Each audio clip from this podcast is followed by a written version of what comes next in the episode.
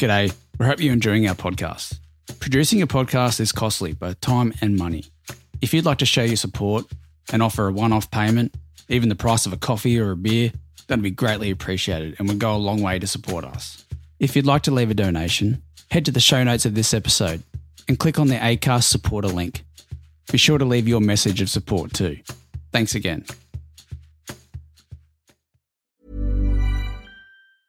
Hey, I'm Ryan Reynolds. Recently, I asked Mint Mobile's legal team if big wireless companies are allowed to raise prices due to inflation. They said yes. And then when I asked if raising prices technically violates those onerous two year contracts, they said, What the f are you talking about, you insane Hollywood ass? F- So to recap, we're cutting the price of Mint Unlimited from $30 a month to just $15 a month. Give it a try at mintmobile.com slash switch. $45 upfront for three months plus taxes and fees. Promo for new customers for limited time. Unlimited more than 40 gigabytes per month. Slows. Full terms at mintmobile.com.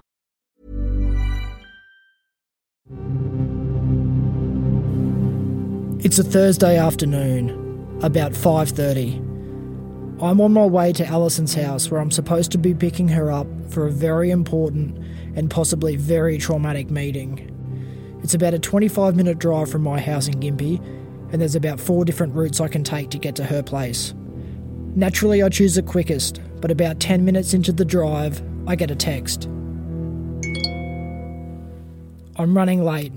There's no hurry, Tom. As all good people who have a healthy respect for the law have, I'd pulled over to read the message. I was on the edge of town. The road I was on was dirt. It was straight. I had clear vision for about 200 metres in front of me. The sun was setting over the mountains to the west, as our sun tends to do, and it was casting a really strange red glow. It had been raining that day, and the sunlight that was filtering through the clouds was not eerie, just unusual. As I looked up from my phone, a single orange butterfly landed on my windscreen. I stared at it for about 10 seconds, and it was kind of staring back. For a second, I felt like I was in some weird Alice in Wonderland type situation. I also wondered if someone had spiked my coffee. But then my mind shifted. An image of a colourful, intricately drawn tattoo came into my mind's eye. It had two dates and four stars and was etched into the skin of the woman I was about to meet. I put my car into gear, took my foot off the brake, and started rolling. The orange butterfly was still on my windscreen. It didn't leave me until I had 27 kilometres to go to Alison's house. I remembered Kira McLaughlin was 27 when she died. This podcast contains coarse language, adult themes, and distressing content. Listener discretion is advised.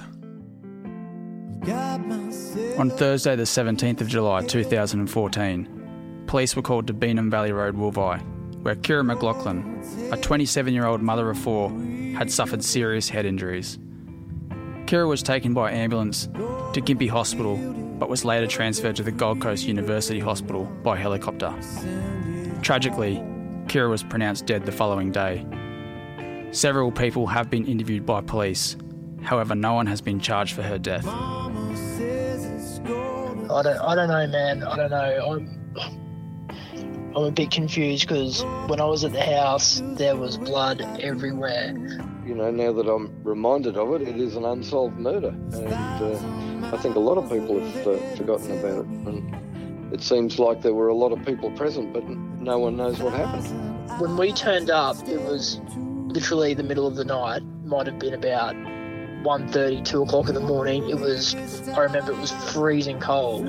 We were searching the back of the property that was like two and a half acres all night. But I do, I do remember, um, you know, there were a number of people present at the house. The police couldn't get anyone to say who did it. Uh, you've got an unsolved murder. Why wouldn't you have an inquest? I think we're going to have to talk to her mum. He was rather physical, and we were trying to get her to leave him, but he's beaten her so badly, then waited a day to call the ambulance. A 610 media production. This is Beenham Valley Road, the Kira McLaughlin story.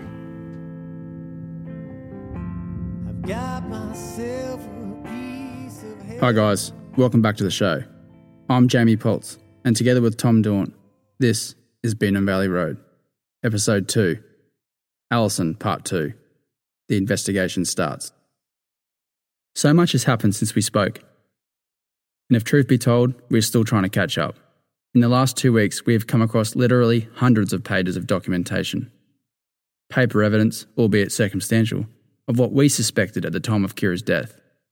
We have been provided medical reports, autopsy reports, and statements.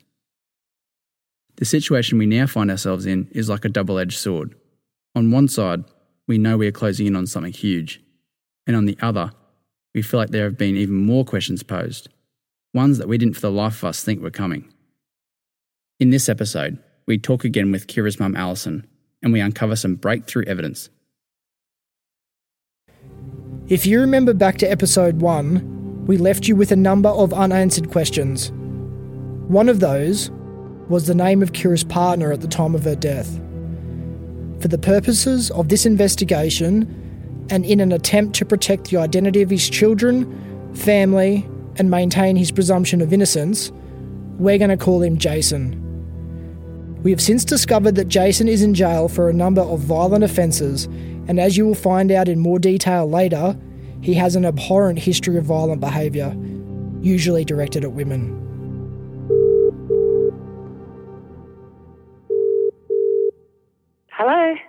Alison, Yes. it's Jamie. Do you know where it is right now? No. I'm told Southport, but that was all I, was told. Do you? I do. Where? He's in jail. In jail? Yep. Are you kidding me? Apparently, he's in jail and he has been since last late last year for ah. something he did to another girlfriend. That's awesome. That's because that's been, you know, my main worry that that the pattern would continue with other people and it needed to be put away.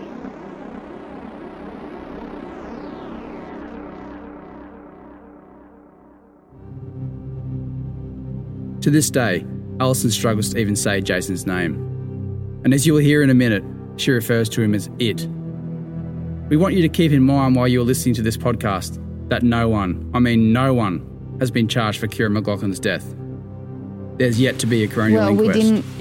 We weren't able to have the funerals until the 12th of August because of all the different coroner things and stuff. So then I had to start planning a funeral and hmm. design the pamphlets, and I had to get the music organised, and um, there was all this legal stuff that had to be done. My sister was handling most of that because I wasn't I just wasn't functional, really. I wasn't functional for a very long time. Um, you couldn't even speak. no, I, I, I couldn't. Like, if you go back through my Facebook at the time, you'll see I never wrote a comment. I might put a couple of crosses on someone's comment, and that would be it. Like, I just didn't. In the last couple of days, Tom and I have poured over hundreds of pages of documents, one of which was Kira's autopsy report. And without sounding morbid, it is interesting to say the least. Before this documentation was released, hearsay evidence suggested that Jason had told emergency services that Kira had taken an overdose of antidepressants the night before she died. As you will come to see, this is not supported by the autopsy report. Something with Jason's story wasn't adding up. What the autopsy report does show is that Kira suffered massive head injuries. And in fact, she had 105 individual bruises on her body, from her head to her ankles. Some measured up to 12 centimetres long. One glaring question that you are maybe wanting to ask is what happened beforehand and how did it get to this point on a cold night in July 2014? A popular narrative we have heard from different sources was that there was a party or a gathering going on at the Beenham Valley Road property. The origin of this version is a little murky, but Alison categorically denies it. She said Kira was speaking to her ex husband and the kids on the phone. The issue with this story, and the reason why we believe that no one has been charged, is because of what happens next, or rather, the lack of evidence over what is claimed to have happened next. This is what Alison told us. I think, amongst other things, she was swung around the room by her feet with her head hitting the wall where the red paint was lodged in the back of her hair and smearing the wall all over the place. Um, I believe that same can of paint was probably thrown at the back of her head because she had tiny flecks of it all over her body. But but this large clump in the back of her hair, like a can of paint, had been thrown at the back of her head and landed there. So, yeah, amongst other things. And the nameless witness also said that he saw her, saw the boyfriend chasing Kira up the stairs after that particular argument, slapping her upside the head like this. And then when I saw the CAT scan with the doctor, because she realised I had medical background, so she went through it with me, and the entire thing was blank. She said it was like shaken baby syndrome, where there wasn't one living brain cell left. Okay, so you heard Alison say there was a nameless witness who actually saw Jason hitting Kira as she was walking up the stairs. Something else you need to know is that Alison also told us there were several phone calls between Kira and her ex husband that night. Kira called to speak to her kids, two of which have hearing impairments. So they speak to their mother on loudspeaker, and this is why Alison overheard the conversation. She said, well, what she heard, there was no party going on. There was no music or anything. Kira sounded sad, but not drunk. Alison also said on one phone call, Kira got really upset, vicious, and hung up, like something had interrupted her. Now, we're going to delve into that later the times and everything. When Queensland Police attend a suspicious death, they're required to fill in a number of documents. One of those is called the Form 1. This is a document that is submitted to the coroner. The following is Kira's Form 1, and we have legally obtained it. The deceased was a 27 year old woman with a past history of hepatitis C and depression. On the evening of the 16th of July 2014, at a family gathering, there was an alleged physical altercation between the deceased. She allegedly struck her head, causing her to fall to the ground a number of times. It was thought that during the altercation, the deceased hit her head on a wardrobe or cupboard, and around this time she had thrown red paint around the dwelling, which landed on herself and others. Subsequently, the other family members left, leaving only the deceased and her partner. It was alleged that the deceased told her partner that she had ingested a large amount of medication. They went to bed, and when the partner woke at 1:30 p.m. on the 17th of July 2014, he found that she had urinated in the bed. He got her out of bed, showered her, and laid her on a mattress in the lounge room. He subsequently phoned for medical help, resulting in Queensland Ambulance Service attending and transporting her to Gympie Hospital. She was subsequently transferred from Gympie Hospital to the Gold Coast University Hospital with a diagnosis of head injury.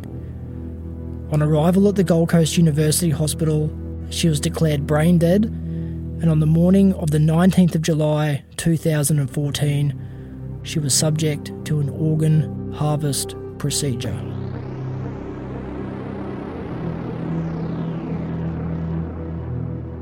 The Form 1 continues. The following is the history from the medical records of Gympie Hospital. Kira Lee was taken to the Gympie Hospital on the 17th of July 2014. A history was given that she had taken a large number of antidepressant tablets and alcohol on the previous evening. There was also a history that she had been assaulted with punching to the face, causing her to fall backwards. She was allegedly able to walk around afterwards and was not vomiting. Her partner found her at 1:30 p.m. on the 17th of July 2014 in bed with urinary incontinence and unable to be woken. Upon arrival of the ambulance at her residence at 2:35 p.m. on the 17th of July 2014, she had a regular heart rate at 79 beats per minute with normal blood pressure and spontaneous respiration. She did, however, have a Glasgow coma score of 6. This deteriorated to 3 before arrival at Gympie Hospital at 3:23 p.m. Upon examination on arrival in the emergency department of Gympie Hospital, she had a Glasgow coma score of 3 with bilaterally dilated pupils with little response to light. Bruising was noted around the eyes and on the forehead, with no visible wound on the scalp. She had a heart rate of 102 beats per minute on the ECG.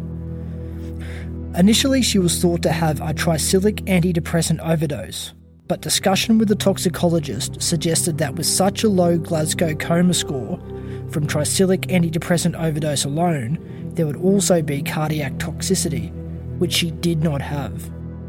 It was therefore felt that she may also have an intracranial injury or overdose from another substance. Due to a lack of CT scanning facilities in Gympie Hospital, she was transferred to Gold Coast University Hospital for further treatment. She was subsequently transferred by care flight to the Gold Coast University Hospital. The following is from the history of the medical records from the Gold Coast University Hospital. Kira Lee was admitted to the Gold Coast University Hospital by care flight helicopter, arriving at 11.03 hour on the 17th of the 7th, 2014. She had a history of a possible antidepressant overdose and a head injury. Examination on admission showed her to have bilateral periorbital bruising with no wounds seen on the scalp. Her pupils were fixed and dilated bilaterally with no corneal reflex.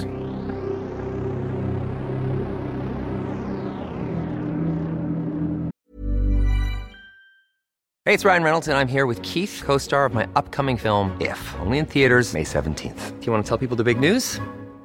All right, I'll do it. Sign up now and you'll get unlimited for $15 a month in six months of Paramount Plus Essential Plan on us. Mintmobile.com slash switch.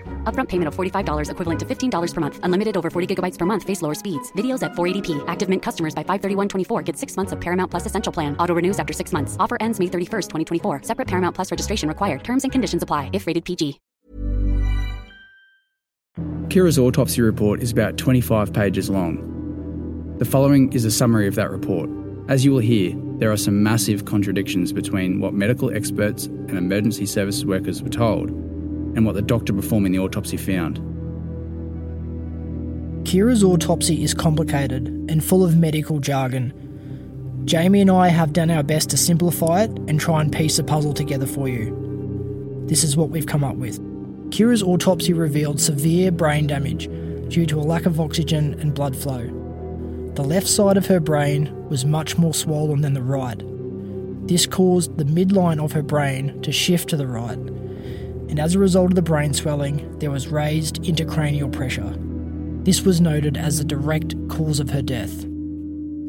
There was also other evidence of head injuries. This included widespread soft tissue bruising, small subdural hematomas or hemorrhages around the brain, and minor basal frontal contusions. But this is where it gets complicated. The events leading to the severe brain trauma are not certain and they're not documented, at least not well. So the time the head injuries occurred is far from certain. Gympie Hospital notes indicate 3am as the time of the injury. The degree of impairment after she received the head injuries is also poorly documented. Gympie Hospital notes indicate she was able to walk around and was not vomiting. We also have witness evidence that backs this up. The time at which she allegedly took a large amount of antidepressant medication is not clear. Again, Gympie Hospital notes indicate this occurred at 1am. However, this cannot be accurate if she is said to have taken them after the head injury, which apparently occurred at 3am. Her appearance after taking the tablets is also not documented. The time she went to bed is not documented, and in addition, there is a long period between when she went to bed and when she was found unconscious, possibly up to 10 hours, during which there is no description of what was happening with her. Toxicology analysis of blood samples collected at Gympie Hospital detected only therapeutic levels of antidepressant drugs. Although it was alleged that she took a large amount of antidepressant medication, this was told both to emergency service workers and to hospital staff. It's also important to note that survival is well documented following much larger overdoses of antidepressant medication. And there is also none of the usual toxic side effects seen of an overdose of this particular medication. This might include changes to the ECG, abnormal heart rate rhythms, impaired body temperature regulation, and muscle rigidity. Therefore, it is unlikely Kira suffered an overdose leading to her death. The blood samples were collected at Gympie Hospital at around 3:55 p.m. on the 17th of July 2014. No alcohol was detected in the collected blood samples. This was despite an account being given of Kira drinking alcohol the evening of the 16th of July 2014. The time of alcohol consumption and amount is not noted. So, as you can hear, there are a number of discrepancies. It's clear from the autopsy report that Kira died from a head trauma, not a drug overdose. The question now turns to how she sustained that injury. Remember back to the start of the Form 1. Well, there is one line we left out. It reads There was an alleged physical altercation between the deceased and another woman who allegedly struck her, causing her to fall to the ground a number of times. Alison describes her knowledge of Kira and Jason's relationship, including a time where she had to call the police. Birthday was the 21st of February 2014, and um, I was at home on the internet and I got a message from her, and all it said was, call the police.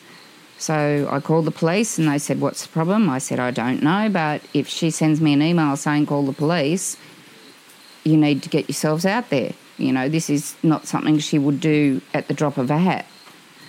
So they said, Oh, is there a history? Blah, blah, blah. And um, yeah, so they went out and from what I gathered, they arrested him and he was taken to jail. You don't know what what he did or what was alleged or Um, well, he. She told me that he punched her in the jaw while she was driving the car. Um, and then her excuse was, oh, but he'd taken a box of Rohypnol, so he, you know, wasn't really his fault. She was always making excuses for him. But no, she she was isolated from all her friends. They all got pushed away. When did it all start going south with it and Kira? Was there a point? Don't know.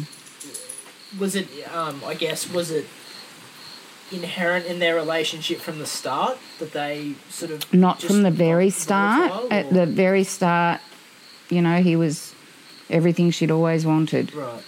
Um, but yes, soon things started to go awry. But obviously, she wasn't telling me, so I, you know, so for her not to tell me what was going on, the only reason I can think of that she wouldn't have told me is if he had threatened. Otherwise, she would have told me. What about his physical appearance? How would you describe what did he what did he look like? Not a big person. Um, probably little man syndrome. Covered in gang tattoos, not proper tattoos, but things that had obviously been dug in with whatever. Um, shaved head with the rat's tail down the back. Um, looked like the scum of the earth, and that's exactly what it was. Because you mentioned that the, the kids had that. the two older boys who were six and eight, um, Kira's older boys. yeah, um, Kira used to shave their heads because it was just easier, and they all wanted to grow the rat's tail. So whenever I saw them, I told them I would come in when they were asleep and cut it off because it was disgusting, and I didn't think that was someone we wanted to emulate. So uh, in the end, we cut off the rat's tails. But I referred to it as the animal long before it killed her. You know, even the boys knew that. So, and, and they would talk about the animal. The kids would. Yeah. Because that's what I called it. now that there were other incidents, there was a time when she was trying to get away from him in such a hurry that she drove the car through the fence instead of opening it um, and drove up to the neighbour's house, um, who has also moved away, but he was a big guy and she went up to his house um, to be safe. So I know there were other incidents that I wasn't made aware of. Okay. Like the comment from the neighbour two doors down the road, he was on their property one time and the neighbour said to him, Oh, did you hit her again? And he said, Oh, she was all up in my face again. And that was the thing about Kira. She wouldn't just lie down quietly and take that kind of crap. You know, she would have been. So, did he make a habit of going to a neighbour's house to hide out after an incident? Did he? Yeah, when the police came or social services came or whatever, because child services were called, um, yeah, he would go and hide on neighbours' property. Alison isn't from here. She's from New South Wales. She moved here after Kira's death to be close to the kids. Alison describes how she found this house and how she feels Kira's presence here. I was half an hour from signing a contract on a different house that was half the size and twice the price. And I'll get this phone call from my neighbour, you've got to ring up about this house. Yeah. So I come around and, I mean, the kids have got a bedroom each. Mm. That's that's insane. And an art room. I've got an art room, and they've got a playroom, and you know, it's it's. It, I swear she found this place for us. Yeah, you know. that's that's what I was about to say. Yeah. You know, she she does. She takes care of me because I take I take my promises seriously that I made to her, and I think she sees that, and she sees that I'm trying to do my best. Yeah. So she There's something in that, isn't there? gives me a little bit of help every now and again. Yeah. Even as an atheist, I can't deny that she's somewhere. I don't know where she is, but she's somewhere around. Yeah. Hmm. Yeah. So, yeah, I, that gives me some comfort. Yeah, I bet. I bet it does. I didn't feel it as much until I got to this house. But this house, she's here. She's just, she's just here. Yeah. The day the kids went back to school, I had a family of kangaroos. There was the mum, the dad, and the baby, and then there was an older baby. And it was like the older baby was that had just gone off to high school. And, you know, the younger one was, it, it was just, and it was also the anniversary of her death. I saw the same family of kangaroos on the property. Um, like, just too many freaky things have happened to go, oh no, that's all coincidence. Yeah, sure. So, um, yeah, she she definitely kind of comes to me in animal form or sends me animals or does something. What have the last five years been like for you, Alison? Hell. Um, feeling like nobody gave a damn about her. And knowing that something just wasn't kosher, you know. There's there's just too many things that don't add up and if it wasn't for her children, I would have been dead four and a half years ago. But they give me a reason to keep going. So it's kind of my second chance. I see it as my second chance to get it right and not fail them. So they're your reason for living. Oh, no doubt. No doubt. We will leave you with Alison's final message, her promise to Kira. When I spent time with Kira at the hospital, um, they always taught us when we were nursing that hearing was the last thing to go. So I spoke to her and I promised her two things. I promised her that her children would be taken care of as if they were my own. And I promised her that I would get justice for the bastard that did this to her. And that's what I plan on doing for the rest of my life. And I've already told my sister that if anything happens to me, she's got to continue the fight until it's done. And do you fear for your life? Oh, yeah. But it's got to be done. You know, she, she wasn't worth nothing. No. And I won't allow the world to not know who she was. Mm. You know, she, like I said, she was too bright a star to be stuff, snuffed out the way she was. Beenham Valley Road is a 610 media production. The audio was collated and recorded by me. The script was written by Tom Dawn.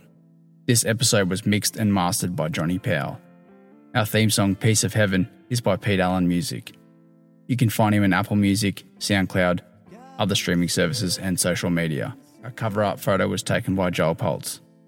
And a shout out to our wives, Renee and Kylie, for all your support in this project. And if you haven't already, guys, please subscribe, rate, and review Beenham Valley Road. You can see pictures and keep up to date with our Facebook and Instagram pages. Just search Beenham Valley Road.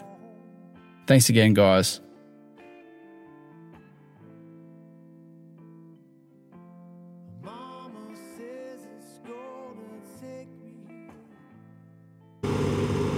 I asked him one morning when he lived with me. And I walked out and he was on the veranda at like six o'clock in the morning. And he looked like he had tears in his eyes, and I was like, Oh, what's wrong with you? And he said, You were screaming in your sleep again. And you scared and you woke her up. And I said, Yeah. And then he started crying and he said, How often do you scream like that? And I said, I don't know because I'm going to sleep but probably a few times a week. I said, I don't know how you live with yourself, but I can't not knowing if I did that. And then I said to him, if you did something, can you please just tell me so that I can sleep and I'll go to the cop station today and I'll tell them that I did it. I don't care, I just need to be able to sleep and live with myself. And he said, you didn't do it. And I said, how do you know I didn't do it? And then he just went off at me. He said, "Oh, now you're trying to say that I murdered her, rah, rah." And I'm like, "I didn't say that. You just can't say I didn't do it and give me nothing to base it on. I need, you know, you need to tell me why you would think that." That's next time on Beenham Valley Road.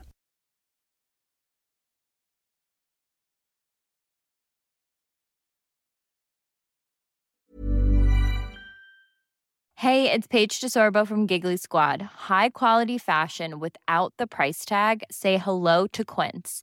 I'm snagging high-end essentials like cozy cashmere sweaters, sleek leather jackets, fine jewelry, and so much more. With Quince being 50 to 80% less than similar brands. And they partner with factories that prioritize safe, ethical, and responsible manufacturing. I love that. Luxury quality within reach. Go to quince.com slash style to get free shipping and 365 day returns on your next order. Quince.com slash style.